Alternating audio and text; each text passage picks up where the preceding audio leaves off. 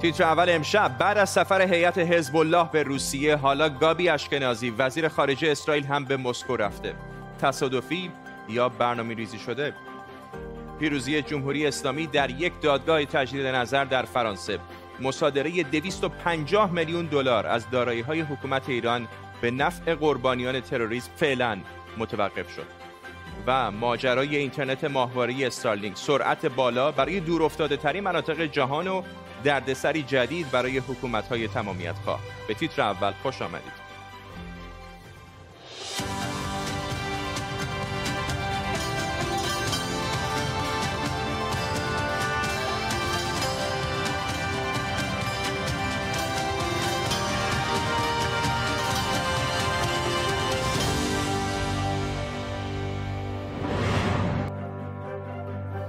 سلام به شما. بعد از سفر هیئت حزب الله حالا گابی اشکنازی وزیر امور خارجه اسرائیل هم به مسکو رفته و با سرگئی لاوروف وزیر خارجه این کشور دیدار کرده. اشکنازی در این دیدار گفته به ایران اجازه نمیدیم تا از سوریه برای اقدام علیه ما استفاده کنه. امروز یک هیئت از افغانستان هم برای شرکت در نشست صلح به مسکو رفته. آیا همزمانی همه این سفرها تصادفی بوده؟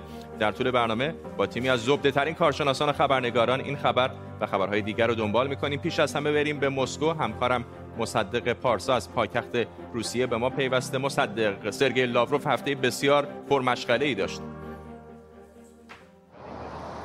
دقیقا سرگی لاوروف هفته بسیار شلوغی را داره با توجه به اینکه فردا هم نشست صلح افغانستان در مسکو برگزار میشه. اما دو روز پس از اینکه هیئت حزب در مسکو بود امروز وزیر خارجه اسرائیل به مسکو آمده بود تا حالا چنانچه خودت گفتی خیلی سخت است آدم تایید بکنه که تصادفی بوده یا غیر تصادفی. اما بدون شک پیام های زیادی را داشت وزیر خارجه اسرائیل که با خودش بیاره با توجه به سفر اخیر مقامات حزب الله آنچه در منطقه رخ داده. تحولاتی که پس از آمدن اداره جدید در آمریکا افتاده و روابطی که خب تازه قرار هست بین آمریکا و ایران گفته میشه در زمینه های شکل بگیره در مورد مسئله هستی و روسیه یکی از کشورهایی که خب خیلی علاقه داره تا میانجی باشه در این وسط. در سخنان امروز آقای اشکنازی نگرانی دیده می‌شد با توجه به اینکه در پاسخ به این آیا به درخواست روسیه مبنی بر اینکه حملات را اسرائیل به خاک سوریه متوقف کنه آقای اشکنازی گفت که خطر در منطقه وجود داره و شاخه های نظامی حزب الله با تعدید مرزهای اسرائیل می‌پردازند. برای همین اسرائیل برای دفاع از خودش هر اقدامی را انجام خواهد داد و این اجازه را به ایران نخواهد داد. تا از خاک سوریه بر علیه منافع اسرائیل استفاده کنه. هرچند در این دیدار در مورد روابط دو جانبه و مسائلی از این دست هم گفتگوهای صورت گرفت و در اعلامیه های رسمی وزارت های خارجه گفته شد که در مورد صدور واکسن پاسپورت هایی که برای افرادی که دریافت کردن واکسن کرونا گفته میشه صحبت هایی انجام شد. اما مسائلی که در خاورمیانه وجود داره و ناامنی های اخیر با توجه به اینکه به تازگی گزارش های مختلفی شنیده میشه در موردی که روسیه هم حالا دیگه ایران را از برخی پایگاه های نفتی سوریه اخراج می‌کنه. به همین دلیل فکر می‌کنم سفر آقای اشکنازی به روسیه یک تحول خیلی خیلی مهم بود و پیام های خیلی جالبی را هم داشت بین دو کشور که باید دید چه تأثیری بر اوضاع منطقه و به ویژه خاورمیانه می‌گذاره. ممنونم از تو. مصدق پارسا خبرنگار ما از مسکوی سرد و برفی. رجب سفروف مدیر مرکز مطالعات ایران معاصر هم از مسکو به ما پیوسته. آقای سفروف نمی‌خوام تئوری خاصی داشته باشم اما به نظر شما تصادفی بوده هم سفر هیئت حزب الله به مسکو و بعد وزیر خارجه اسرائیل؟ به نظر می‌رسه که این برنامه ها واقعا تا جای می‌تونه باشه اتفاقی رخ داده چون که خیلی و خیلی روسیه پروتکل بین‌المللی رعایت می‌کنه و هیچ دلیلی نداره که کاری را انجام بده که راهبران اسرائیل ناراحت باشن و یک به احترامی نسبت اونها احساس بشه. ولی خیلی برای راهبران اسرائیل مهمه که در مسکو چه اتفاق داره رخ میده و در مسکو چه حرفها و سخنها و برنامه‌های با حزب الله لبنان انجام شد. و حتما آقای اشکنازی از آقای لوراف سوال خواهد کرد که بین روسیه و حزب الله لبنان چه اتفاقی داره رخ میده که ما از اون خبر نداریم؟ این حتما امروز انجام شد. ولی آقای لوراف حتما از آقای اشکنازی احساسی ناراحتی خودش را که روسیه با با شدت رفتار اسرائیل را در سوریه محکوم می‌کنه این را خاطر نشان خواهد کرد. آقای سفر تحلیل خود شما چیه؟ همه نگاه ها متوجه سوریه هست و نقشی که روسیه داره بازی می‌کنه. آیا به نظر شما نشانه ای از تغییر رویکرد یا استراتژی مسکو در سوریه می‌شدید ببینید تا اندازه حزب الله لبنان و گروه های دیگری تا اندازه نگران هستن که موضوعگیری روسیه در سوریه می‌تونه عوض بشه و روسیه الان صحبت هایی هست که دنبال یک تأسیس شورای نظامی در سوریه هست و حضوری افراد خیلی مختلفی در سوریه و این موضوعگیری و اولویت های حضور را در این کشور عوض می‌کنه. بنابراین خیلی مهمه که واقعا هم راهبران اسرائیل و هم دیگران در جریان باشند ولی تا جایی که من می‌دونم موضوعگیری روسیه در سوریه عوض نشده و حتما و حتما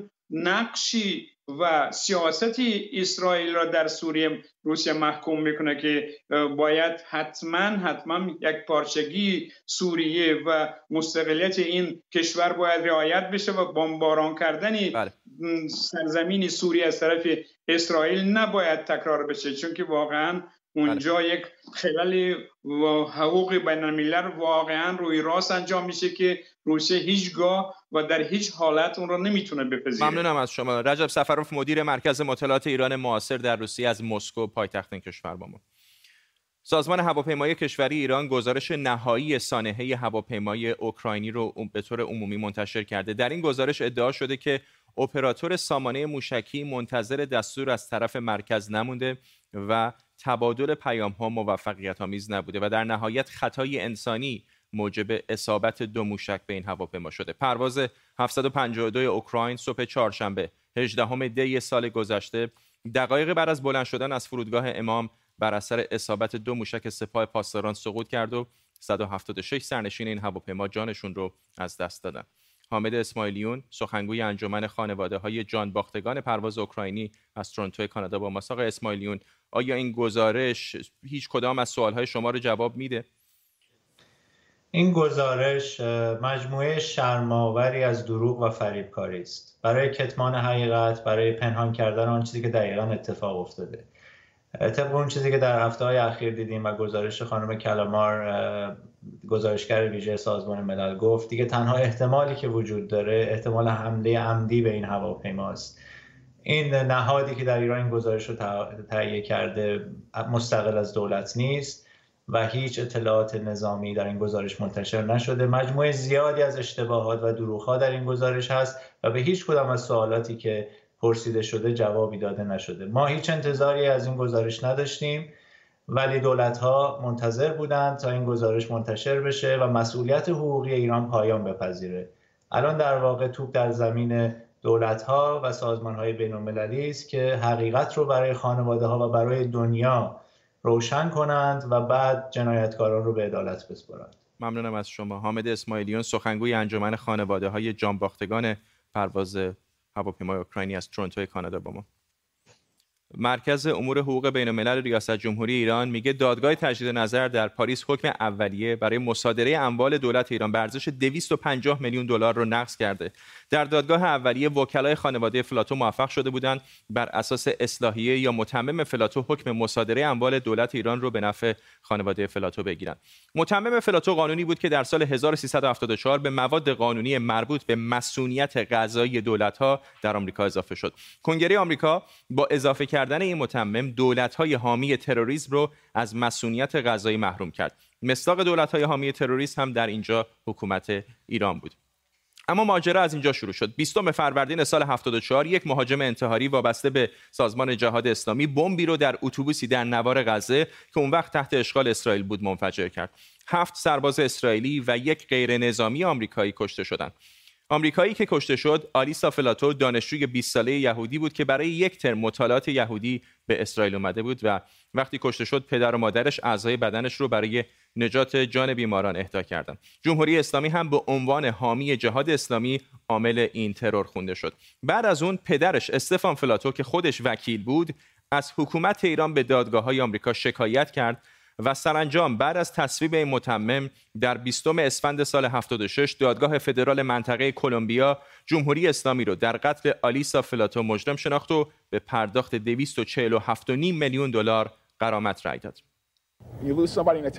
وقتی عزیزی را در یک حمله تروریستی از دست میدی هیچ جوری نمی‌تونی اون را دوباره به دست بیاری. ولی اون چیزی که حالا تسکینمون میده اینه که نذاریم رژیم ایران از زیر بار این جنایت شونه خالی کنه. من همیشه گفتم دنبال انتقام قتل آلیسیا نیستم به دنبال عدالتم. سال 1385 استفان فلاتو بر اساس اسناد و مدارکی که گردآوری کرده بود شکایتی علیه بی ام پی پاریبا یکی از بزرگترین بانک های جهان به دادگاه برد. فلاتو این بانک رو به نقض تحریم های مالی علیه دولت ایران متهم کرده بود. سه سال بعد دادستان منحتن این پرونده رو پیگیری کرد و بالاخره در سال 1393 این بانک پذیرفت که 8 میلیارد و 900 میلیون دلار جریمه به دولت آمریکا بپردازه. سال 1387 بر اساس همین متمم فلاتو دادستانی نیویورک پرونده شکایت دیگری علیه بنیاد علوی به دادگاه بود برد.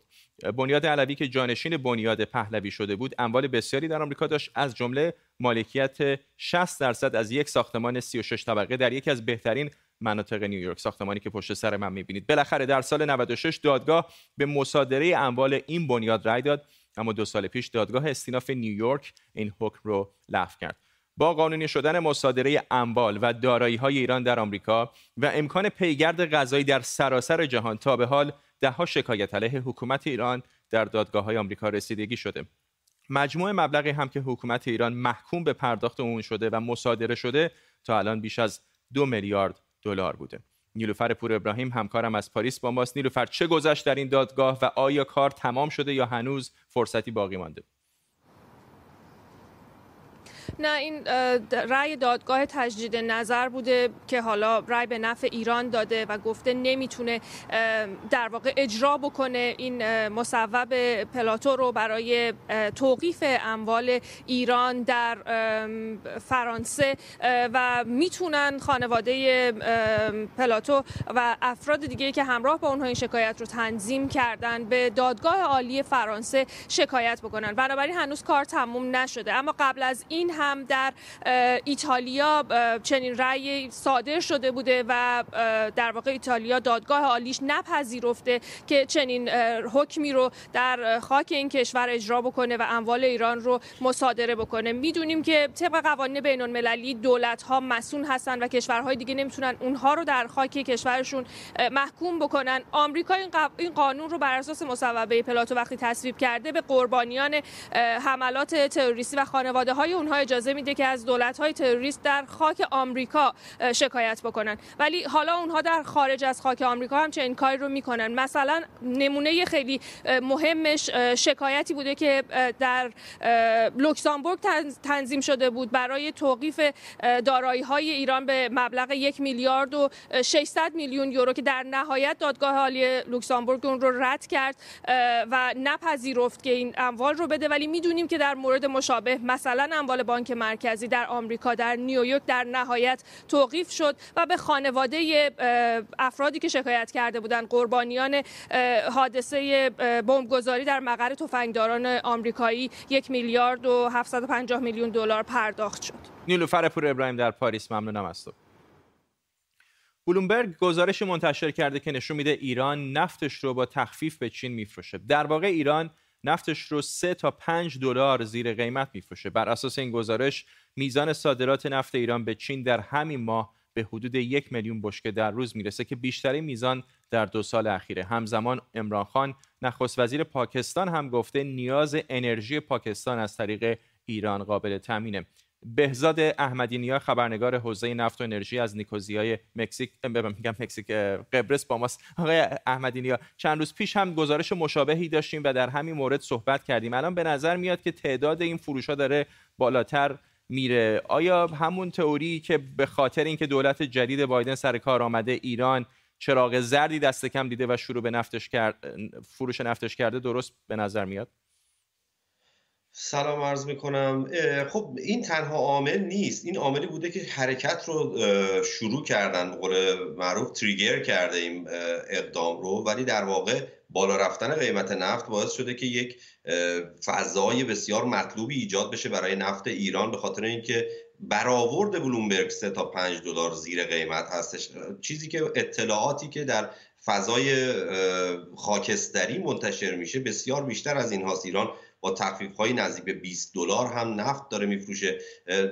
ماهای پیش من اطلاع دارم که تا روزی 850 هزار بشکه تحویل بنادر شده از داخل ایران که 150 هزار بشکش برای ذخایر در چین بوده و الباقی باید تحویل مشتریانی در چین شده.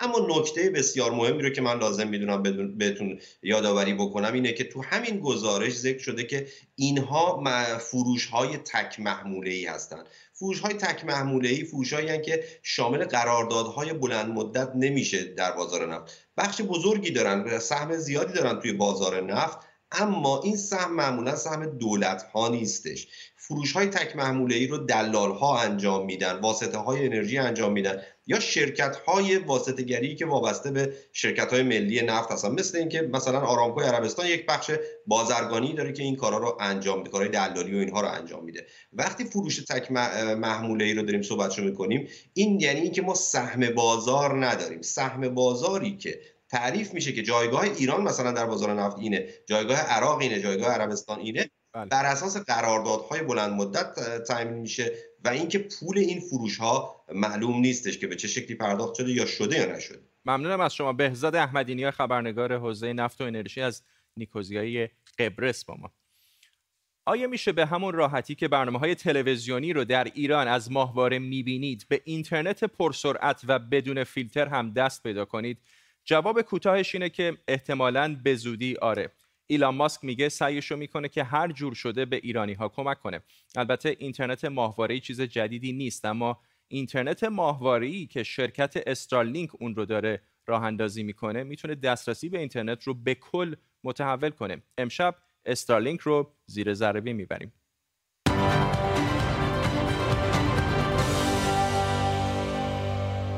بزنیم ببینیم چند نفر از جمعیت دنیا کاربر اینترنتن. جالبه بدونید که 26 سال پیش فقط یک درصد جمعیت جهان به اینترنت دسترسی داشتن. امروز اما از حدود 8 میلیارد جمعیت دنیا نزدیک 5 میلیارد نفر به اینترنت دسترسی دارند اما هنوز خیلی از این کاربران از اینترنت پرسرعت و با کیفیت محرومند این نمودار آمار کاربران اینترنت رو در پنج قاره نشون میده. در سال 2014 میلادی تقریبا نزدیک به دو میلیارد نفر یعنی 75 درصد کاربران اینترنت جهان توی 20 کشور زندگی می‌کردند. 25 درصد باقی مونده در بقیه 178 کشور جهان پراکنده بودند. چین بیشترین کاربران اینترنت رو داره، بیش از 80 درصد جمعیت ایالات متحده، آلمان، فرانسه، بریتانیا و کانادا به اینترنت دسترسی دارند. با این حال دسترسی به اینترنت پرسرعت در تمام مناطق به خصوص در مناطق دورافتاده همین کشورها هم فراهم نیست. اما حالا قرار تغییر بزرگی در این وضعیت ایجاد بشه. اینترنت ماهواره‌ای پدیده جدیدی نیست و الان هم خدمات اینترنت ماهواره‌ای وجود داره. اما فرق استارلینک با شبکه های اینترنت ماهواره دیگه اینه که مختص به منطقه جغرافیایی خاصی نیست. از ویژگی های منحصر به فرد دیگش تأخیر کمتر و سرعت بالاست. تعداد زیاد ماهواره های استارلینک هم باعث میشه که از کاربران بیشتری پشتیبانی کنه. تا پیش از این ماهواره ها در مدار زمین ثابت یا ژئو قرار می گرفتن. این مدار در ارتفاع بیش از 35 هزار کیلومتری و دقیقا بالای خط استوا قرار داره.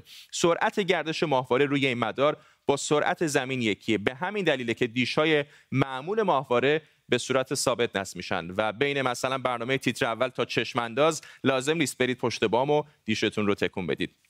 اما فاصله ماهواره های استارلینک خیلی کمتر از ماهواره های معمولیه و حدود 550 کیلومتر از سطح زمین فاصله دارند. به همین دلیل تأخیر در تبادل داده یا اطلاعات با آنها کمتره. اینترنت های ماهواره قبل از استارلینک مثل شرکت هیوزنت و یا وایاست بین 500 تا 600 میلی ثانیه تأخیر داشتند. در نسخه بتای استارلینک که از ماه اکتبر ارائه شده فعلا سرعت دانلود کاربران از 50 تا 150 مگابیت در ثانیه و حتی بیشتر در مواردی 200 مگابیت در ثانیه بوده. در مقایسه با اینترنت ماهواره Viasat که 100 مگابیت بر ثانیه سرعت داره رقم خوبیه. به تازگی ایلان ماسک مدیرعامل شرکت اسپیس اکس هم خبر داده که تا پایان سال جاری سرعت این اینترنت رو دو برابر می‌کنه. همینطور قراره که میزان تاخیر هم تا 20 میلی ثانیه کاهش پیدا کنه. تفاوت دیگه استارلینک در تعداد ماهواره های موجود در مداره اسپیس اکس تا الان بیش از هزار ماهواره رو به مدار پرتاب کرده و قصد داره تا 6 سال دیگه تعداد این ماهواره ها رو به 42 هزار عدد برسونه. ماهواره ها با موشک فالکون 9 اسپیس اکس به فضا پرتاب میشن و در هر پرتاب حدود 60 ماهواره که هر کدوم 227 کیلوگرم وزن داره در مدار زمین رها میشه. Payload deploy confirmed. And there is that confirmation. We got a live view as it was deploying from the vehicle. Those Starlink satellites are making their way, separating from second stage right in front of you right now. همین نسخه بتای استارلینک در چند ماه گذشته بالای ده هزار کاربر داشته فعلا شش کشور جهان از جمله نواحی شمالی آمریکا جنوب کانادا و به تازگی بریتانیا می‌تونن از خدمات این اینترنت استفاده کنن.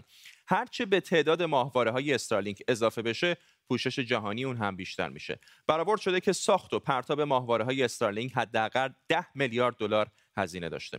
از طرفی هم پیش بینی میشه که این پروژه سالانه 30 میلیارد دلار درآمد داشته باشه. فعلا هزینه اشتراک نسخه بتای این اینترنت 99 دلار در ماهه و ابزار مورد نیازش هم تقریبا 500 دلار قیمت داره. رها کردن این تعداد ماهواره در فضا اما اعتراض گروههایی رو هم در پی داشته. ستاره شناسان نگران افزایش شدید زباله های فضایی اسپیس اکس اما اعلام کرده که هر کدوم از ماهواره ها عمری یک ساله دارن و بعد از پایان مأموریتشون به جو زمین برخورد می‌کنن و از بین میرن. گروهی هم نگران آلودگی بصری در رصد ستارگانند اسپیس اکس برای این مشکل احتمالی هم با ستاره شناسان همکاری کرده و با تغییراتی در رنگ و نوع پوشش ماهواره تلاش کرده که جلوی این انعکاس رو هم بگیره. با وجود این مسائل این پروژه به سرعت توسعه پیدا کرده. ایلان ماسک در توییتی اعلام کرده که تا سال آینده اینترنت ماهواره‌ای استارلینک کل کره زمین رو پوشش میده.